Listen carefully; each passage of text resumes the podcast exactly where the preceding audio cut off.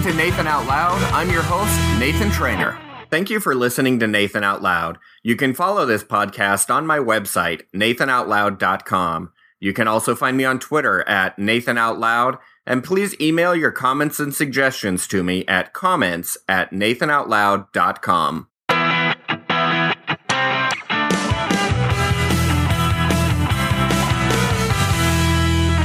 In this episode of Nathan Out Loud, you will hear my interview with Kyrsten Sinema, Arizona State Representative and author of the book Unite and Conquer. We'll also play the first single by emerging artist Matthew David and cover the latest developments around the legislation to overturn the failed Don't Ask, Don't Tell policy of the U.S. military. But first, my interview with Kyrsten Sinema. Kyrsten Sinema serves as the assistant leader to the Democratic caucus in the House of Representatives and represents Central Phoenix in the Arizona legislature. Now in her third term, she is the ranking Democrat on the House Appropriations Committee and the House Judiciary Committee. Kyrsten holds both a law degree and a master's degree in social work from Arizona State University and is currently pursuing her PhD in the School of Justice and Social Inquiry at ASU. She is an adjunct professor in the School of Social Work at ASU and practices law when not in session. Kyrsten also serves as faculty for the Center for Progressive Leadership, teaching tomorrow's community leaders about the political process. Kyrsten has worked on initiatives in Arizona and around the country for a number of years, and in 2006 chaired Arizona Together, the first and only successful effort in the country to defeat a same sex marriage ballot initiative. In 2008, she chaired Protecting Arizona's Freedom, the coalition that defeated Ward Connerly's effort to place an initiative on the state ballot to eliminate equal opportunity programs. She continues to consult with political groups around the nation on electoral and legislative strategy. Kyrsten serves on a number of community and national boards, including as board president of Community Outreach and Advocacy for Refugees, the YWCA of Maricopa County, Center for Progressive Leadership, and the Young Elected Officials Network. Kyrsten is the recipient of awards for her political leadership, including the NAACP Civil Rights Award, Arizona Hispanic Community Forum's Friend of the Year, Planned Parenthood's Legislative Choice Award, Sierra Club's Most Valuable Player, and the Arizona Public Health Association's Legislature of the Year. Kyrsten's first book, Unite and Conquer How to Build Coalitions That Win and Last, is now available by Berrett-Koehler Publisher. We are very lucky to have Kyrsten Sinema with us today, and we are talking about her new book, Unite and Conquer How to Build Coalitions That Win and Last. Thank you, Kyrsten, for being with us today. It's my pleasure, Nathan. Well, I just finished the book, and really um, kind of an eye-opening experience um, in terms of the the political work that I've been involved in um, over the last four or five years. Um, you know, it you talk about a number of things that I'd really like to delve into a little bit. Um, but you start out the book talking about the old school handbook of politics and kind of how that came about. Um, you know, mostly around 1994 with the Contract with America and and things like that. How do you see that uh, as really impacting the last almost you know two decades of of our politics. Well, you know, years ago, state legislatures and Congress, you know, had both Democrats and Republicans serving, but there was this understanding that there was friendships and relationships kind of underpinning all the work, and so people would, you know, debate on the floor, and then afterwards they would, you know, go out for a drink together or go hang out and have dinner together, and they'd take their kids on vacations together, and that really changed in the early 90s. And a new mindset kind of came to America. Um, I think courtesy of Contract with America, but frankly, the Democrats didn't do much to help either. And it really polarized our country between, you know, quote, liberals and quote, conservatives. And people weren't allowed um, to build relationships to create friendships anymore. And we became incredibly polarized. And I think that has been one of the greatest disservices to our country um, in its history, is to have this extreme hyper-partisanship that separates us from each other and actually punishes people who try to work with people who are different than themselves. Yeah, absolutely. And you you go into the new ethos, um, which I think we all kind of witnessed um, with the the campaign and, and election of, of Barack Obama. Um, tell talk a little bit more about that. Well, you know, the nice thing about having younger people um, getting involved in politics is they just don't think in terms of black and white. They don't think like you are good and they are evil. What they think is, okay, yeah, we're all people, we all have flaws, but like, can we just stop yapping at each other and sit down and do some work? You know, Yeah. they're very result oriented, Yeah. and they're not very interested in you know these divides that are based on ideology and philosophy. They're much more interested in practical and pragmatic solutions, and I think that's so exciting because it means we can get so much done. You know, we don't spend Mhm. time like calling for meetings and stuff. Mm-hmm. Yeah, I think one of the great um, kind of bonuses in your book, um, you call it the bonus box at the at the end of each chapter, um, kind of summarizes what each chapter is about and gives really action items, you know, kind of things that you can take action on and to really live the the main spirit of the book. Uh, how did you come up with that idea? Uh, I'm sorry. Which I did? The the bonus box at the end of each chapter. Oh, um, yeah. So I don't know about you, but um, I get bored when it's all just monotonous for a long, long time. You know, and also I'm busy.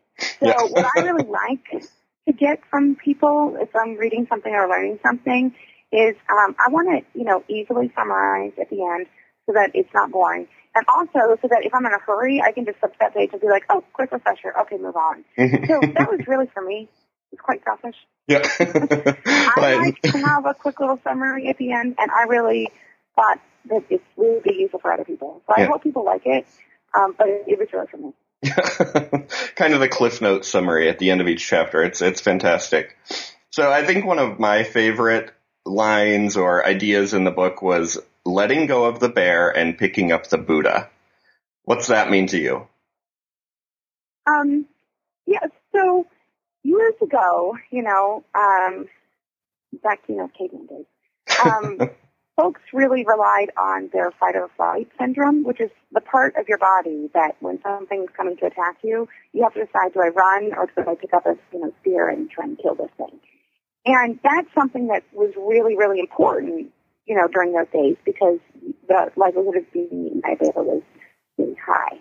But today, the likelihood of being eaten by a bear is pretty low, right? Mhm. Especially for those that live in urban communities, right? Um, but we still have that response. It's an automatic response built into humans. And so now what happens is whenever, one, whenever someone calls your name or says something that you don't like or says something disparaging about your family or your community, we still react in that same fight or flight response, which basically means that we think, you know, do I kill this person or, or do I run? And that's not really helpful when you're trying to negotiate politics or actually make friends with anybody. Mm. um, and so really what this chapter talks about is how we, we're going to have that response. You can't turn it off. It's, it's just automatic in humans. But when you can understand that it's going to happen and then figure out how to deal with it differently than just either running or fighting, then you can choose to behave in a way that fits our modern society. And so you can feel your fight or flight response and be like, yeah, that's not real. I don't, I don't need to run. There's no bear. I'm not going to be eaten by a bear. And instead, you can choose to acknowledge the, the feeling that you're having and then make a choice about what you want to do. You can Mhm. do nothing. You can respond. You can fight. You can flight. You could laugh. I mean, there are lots of choices that we have in today's society about how to respond to a perceived attack.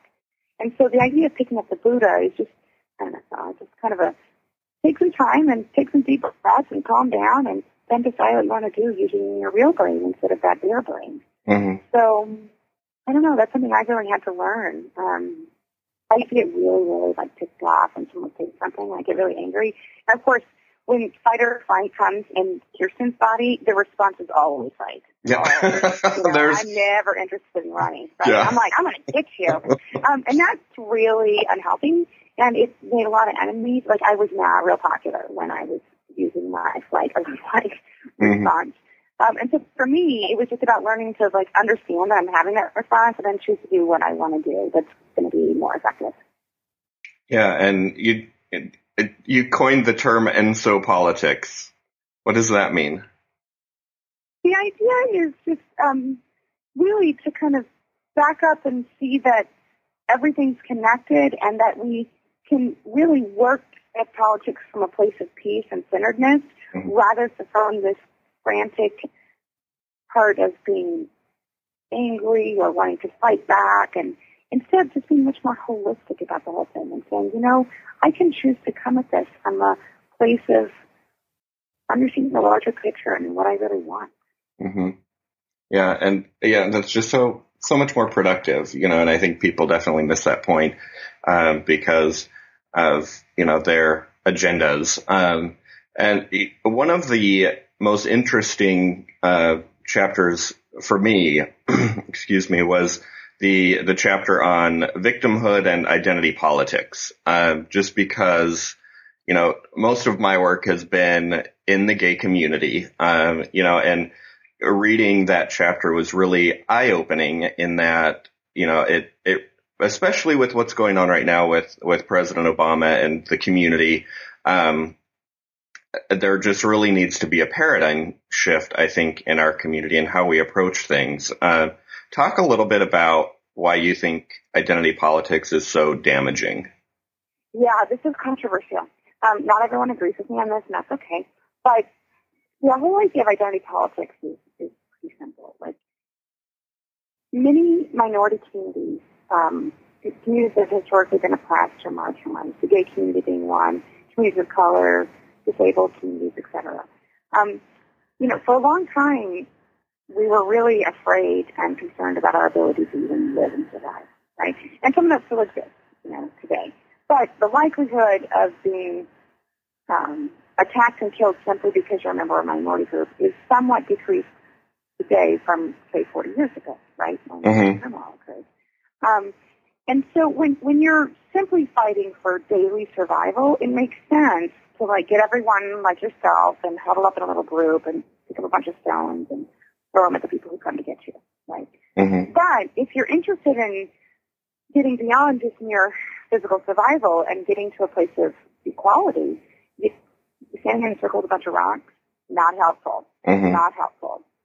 What you have to do is figure out how can I get other people to help me get where I want to go. And for the gay community, it's really important because, you know, we represent about 10% of the community. We represent about 3% of the voting electorate. And so if you want to win an advancement in equality, you're going to need some other people because 3% ain't going to get you there. Mm-hmm. You know, in fact, you need 50% plus one, so you're really short. Yeah. the idea of letting go of victimhood, I call it shedding the heavy mantle of victimhood. I, I, I call it that because I think it's so freeing and so enlightening to just let go of this idea that I'm a beleaguered minority and everybody hates me and go eat some worms, you know? Mm-hmm. Once you stop thinking like that and you realize, wait a second here, like, my neighbor's straight and I'm gay, but we both have to pay our mortgage every month, you know?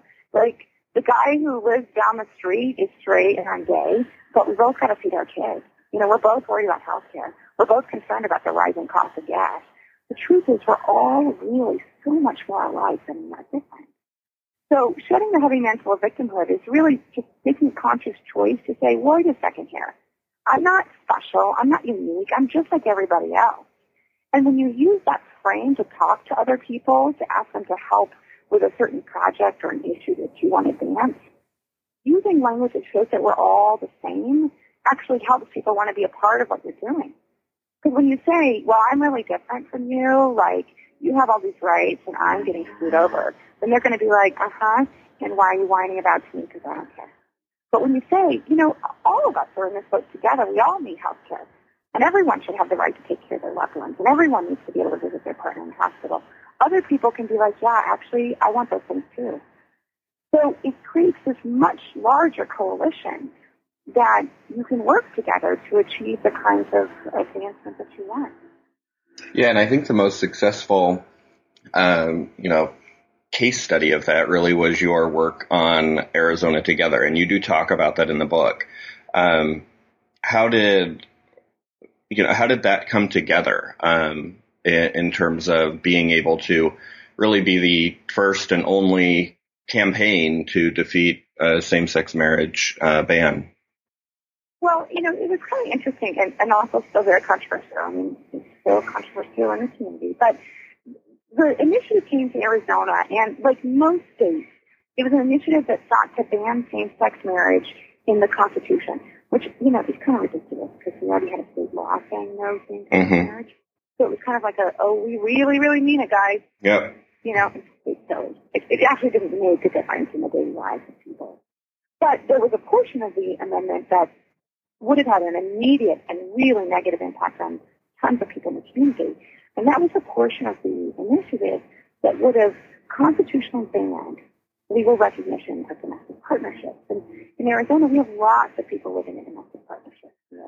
Straight couples, gay couples, senior couples, people who love each other very, very much and are living together and making a life together, but for one reason or another either can't get married or aren't married.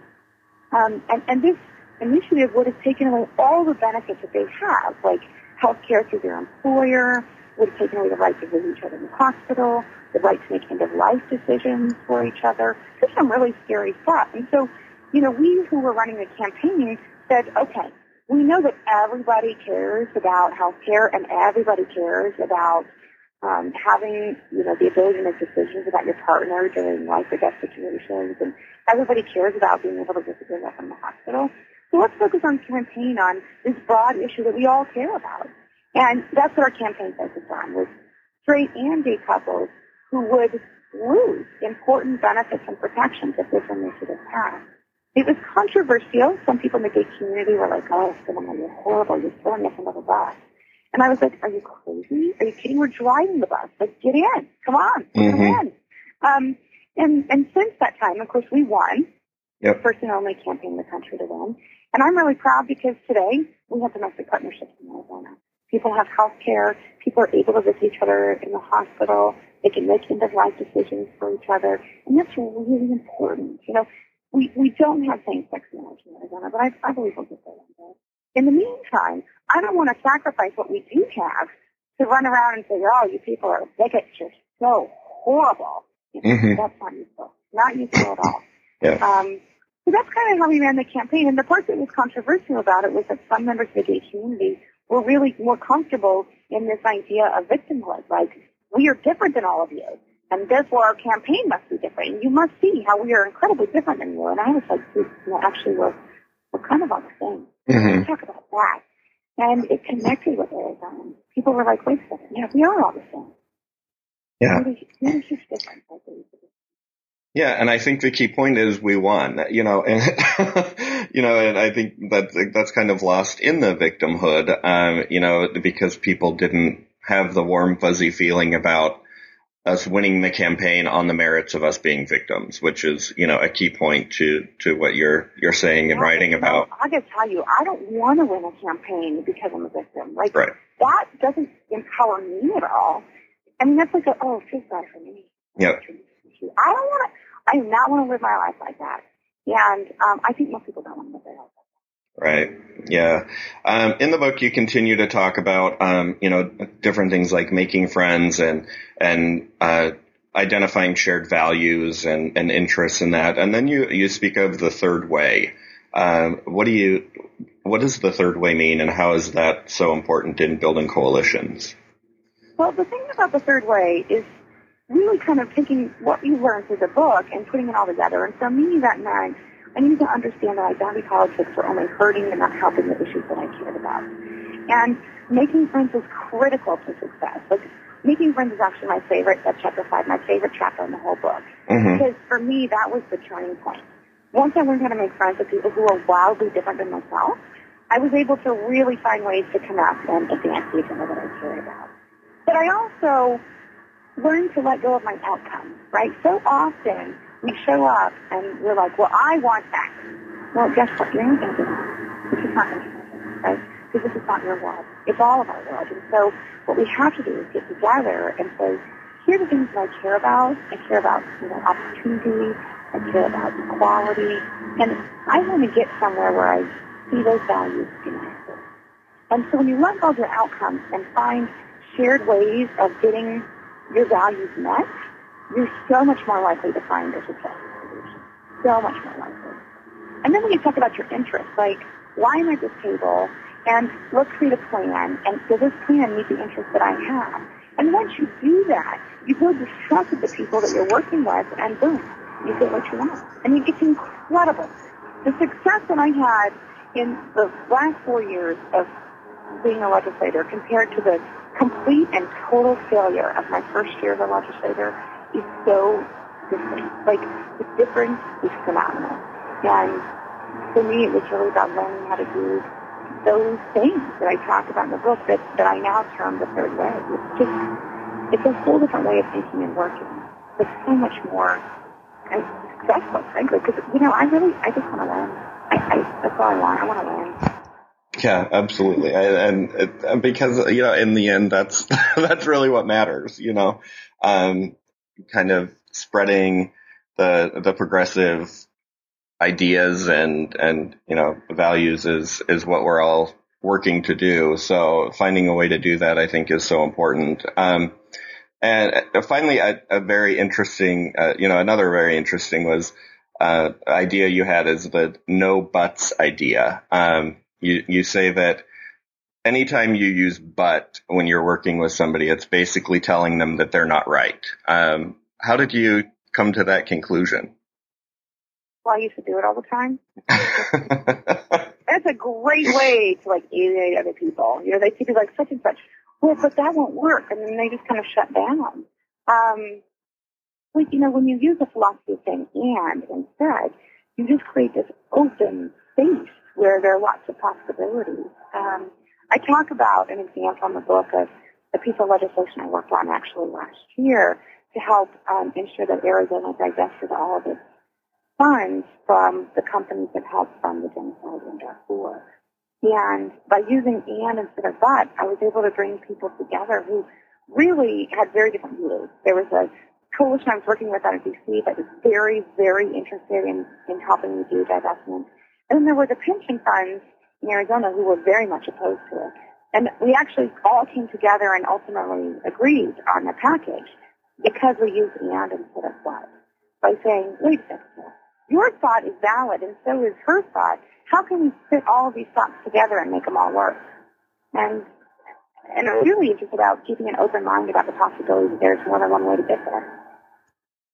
Yeah, there always is. Um, you know, and takes compromise and, you know, different things like that. You close out the book with a coalition builders toolbox, um, you know, talking about research and creating a message among other things. Um, how did you know, I kind of explain that and um, how it can be put into work, you know, for, for everybody that picks up your book. Well, it's really uh, the idea of the coaching toolbox is for someone who's like, I'm doing a campaign right now and I need to like, what do I do? Oh my gosh, you know, it's like when you get a job and and you're like, yeah, I can do that work, and then you know later you're like, I don't know.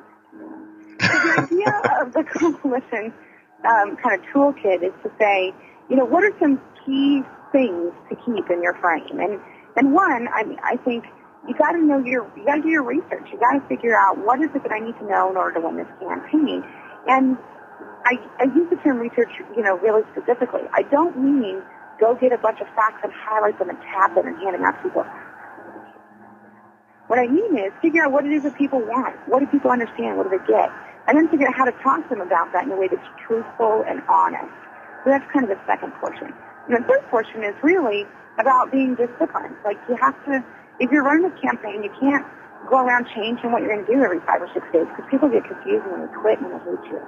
But, you know, once you figure out a strategy that's going to be effective, stick with it. You know, do your work. Um, people often think that campaigns and coalitions could just, you know, oh, just show up and have a meeting. No, it's really hard work. And you have to be really mindful all the time that you're staying on track and that you're doing what you promised you would do. And, and so the toolkit really just says, like, do your research, tell the truth, and be disciplined. If you do those things, you'll be okay. Yeah, it's a great summary, you know, and really gives action items to, to make it work. Um, so, I guess something we didn't touch on, um, you, and you talk about it in the introduction, is how did this book come together? Um, yeah. so the way that the book kind of happened was this: I was giving a speech in Washington D.C. and I was talking about the Arizona Together campaign. And at the end of it, um, a woman came up to me And she said, I really enjoyed your speech. And I was like, well, thank you. And she's like, um, I'm the editor, you know, of, of a, a publishing company. And I was oh, that's interesting. And she said, do you want to write a book? And I was like, hmm? And then, you know, I got on the plane and I went home and I thought, oh, like, I have no idea how to write a book. I. Um, so I went out and bought a book on how to write a book. Um, that helped. um, that's whenever things go bad in Kyrsten's life, I just go get a book. I'm like, okay, I can just read about it. I'll figure out what to do. So um, basically, I, I went and got a book, and I was like, help me learn how to write a book. But really, she helped me through the whole process and taught me, you know, how to how to learn to talk about um, the work that I had done and the lessons I'd learned and other people's experiences and lessons they learned and really just share it for other people in the hope that it would help them as well. Yeah, that's great. I definitely think it is a a priceless resource. Um, you know, because I know that even though we do have a lot going on in the community, um, you know, not only the the gay community, but as progressives, um, it still is going to take a lot of work. Even though we do have increasing numbers, you know, in in DC and and across the country, so. Uh, any final thoughts or uh, anything I didn't cover uh, that you wanted to talk about about the book, or where can people get it Um, and all of that Oh yeah, you can get it at Amazon.com, BarnesandNoble.com, local bookstores. I'm actually doing a book signing in Tempe on Friday, July 17th, and that's going to be at Changing Hands Bookstore, which is on the corner of uh, Guadalupe and McClintock Roads in Tempe. Um, that's going to be fun. My, it's also around the time of my birthday, so for my birthday each year, I usually do a fundraiser to help support a nonprofit that I care about. And this year, I'll be donating my proceeds of book sales that evening to CORE, which is a local organization that helps refugee students um, apply for and go to college. I'd love for people to come to that. It's 6 o'clock on Friday, July 17th at Trading Hands Bookstore. in And, Tempe? and people can like follow what I'm doing in the book tour or read about what I'm doing by going to my Facebook page, which is you know, facebook.com slash Kyrsten Sinema. I have a blog, kyrstensinema.blogspot.com. I'm on Twitter. I'm like all over social media. So Yeah, and I will link wanna all of those with what I'm- sites. yeah, if you want to catch up on what I'm doing, that's a great place to find me. Yeah, it's uh, and you do definitely keep people posted. I was uh, sitting at home on was it Tuesday night as as the Arizona state legislator is pulling a 24 hour day. Um, you know, just just keeping an eye on Kyrsten's Facebook and Twitter, and uh, just sitting here, terrified for what was happening, and you know, enraged, and also kind of. Uh, uh, moved to to be more proactive in, in in changing the face of politics in Arizona. So, you know, I think that's kind of how we all need to approach what's going on across the country. Uh, that really no nothing is going to change if if we just sit back and expect somebody else to do it. So, Yeah, well, thank you. well, thank you very much, Kyrsten. It's a great book. It's a quick read, uh, and especially with those bonus boxes at the end of each chapter, it's a very quick read. that was my intent because we're all really, really busy.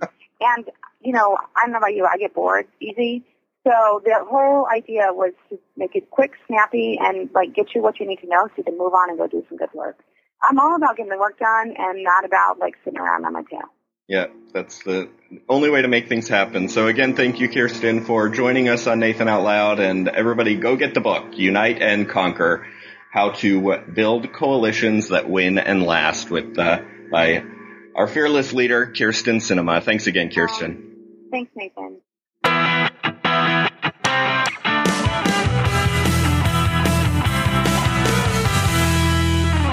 In this episode of Nathan Out Loud, we are featuring the debut single by emerging artist Matthew David, titled Masquerade. Strong, inspiring lyrics, along with an impressive contemporary rock arrangement, were merged with Matthew's engaging vocal style to create the first release that is fueling the anticipation of his first full length album. The Vancouver based singer songwriter got his start, like many of today's chart topping artists, by singing in church. Since he was four, Matthew has been exploring and learning the art of performance. At 18, he packed his bags and moved to England, where he studied voice and theatre in London's West End. Matthew is currently in the studio finishing up his debut release, which is due out this fall. You can find Matthew David at facebook.com slash music by Matthew David and myspace.com slash music by Matthew David. Here is Matthew David with Masquerade Loud.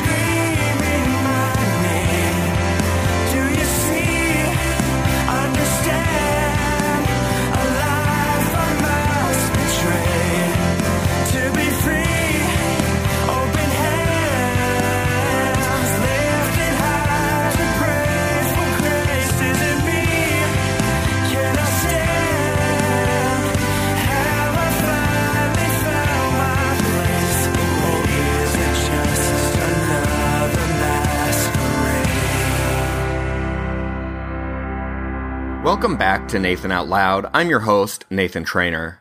This week, along with Representative Patrick Murphy's announcement that he is taking the lead sponsorship role on legislation to overturn the U.S. military's Don't Ask, Don't Tell policy, Service Members United, along with the Human Rights Campaign, announced a national tour to repeal the discriminatory policy that in actuality poses a serious threat to our national security.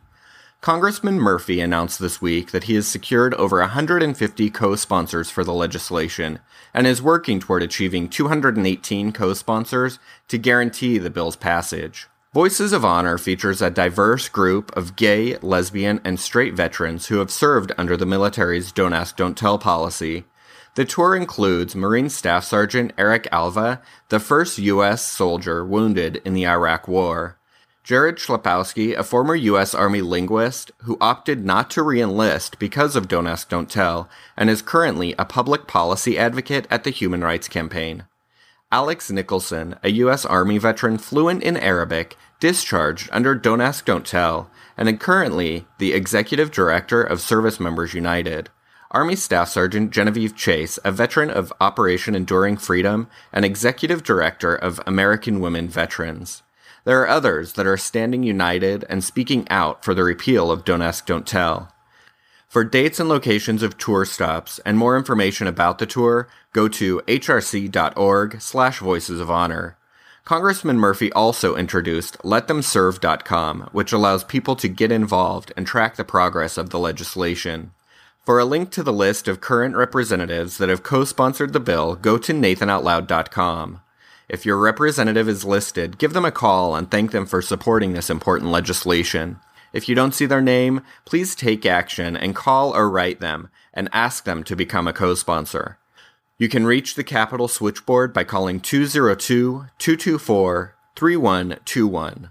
I will also post more information on contacting your congressman or congresswoman on nathanoutloud.com.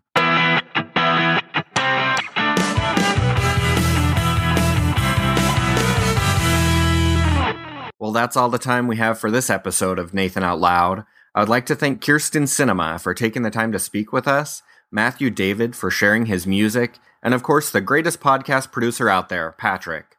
Don't forget to subscribe to the podcast on iTunes. You can follow the show on Twitter at twitter.com slash nathanoutloud and join our fan page on Facebook at facebook.com slash nathanoutloudfans. For the latest on the show and to find the links to everything we've talked about, go to nathanoutloud.com. Thanks again for listening, and remember, come out, be out, live out loud. We'll talk to you again soon on Nathan Out Loud.